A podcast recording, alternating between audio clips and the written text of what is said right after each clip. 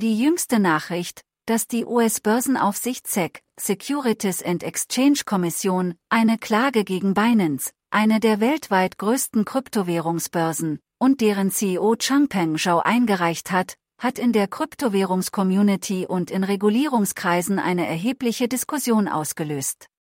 In der Klage wird behauptet, dass Binance gegen US-Wertpapiergesetze verstoßen hat, indem es US-Bürgern digitale Vermögenswerte angeboten und verkauft hat, ohne sich bei der SEC zu registrieren.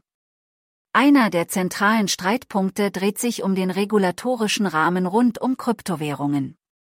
Während einige argumentieren, dass Kryptowährungen zum Schutz der Anleger den traditionellen Wertpapiervorschriften unterliegen sollten, plädieren andere für einen flexibleren Ansatz, der den einzigartigen Merkmalen digitaler Vermögenswerte Rechnung trägt. Die Klage der SEC gegen Binance scheint die erstere Perspektive zu stützen. Kritiker der Klage argumentieren, dass die Regulierungslandschaft für Kryptowährungen noch weitgehend undefiniert sei und dass Klagen wie diese Innovation und Wachstum in der Branche bremsen könnten. Sie glauben, dass sich die Regulierungsbehörden nicht auf einen strafenden Ansatz konzentrieren sollten, sondern sich auf die Festlegung klarer Richtlinien und Rahmenbedingungen konzentrieren sollten, die die Entwicklung von Kryptowährungen erleichtern und gleichzeitig den Anlegerschutz gewährleisten können.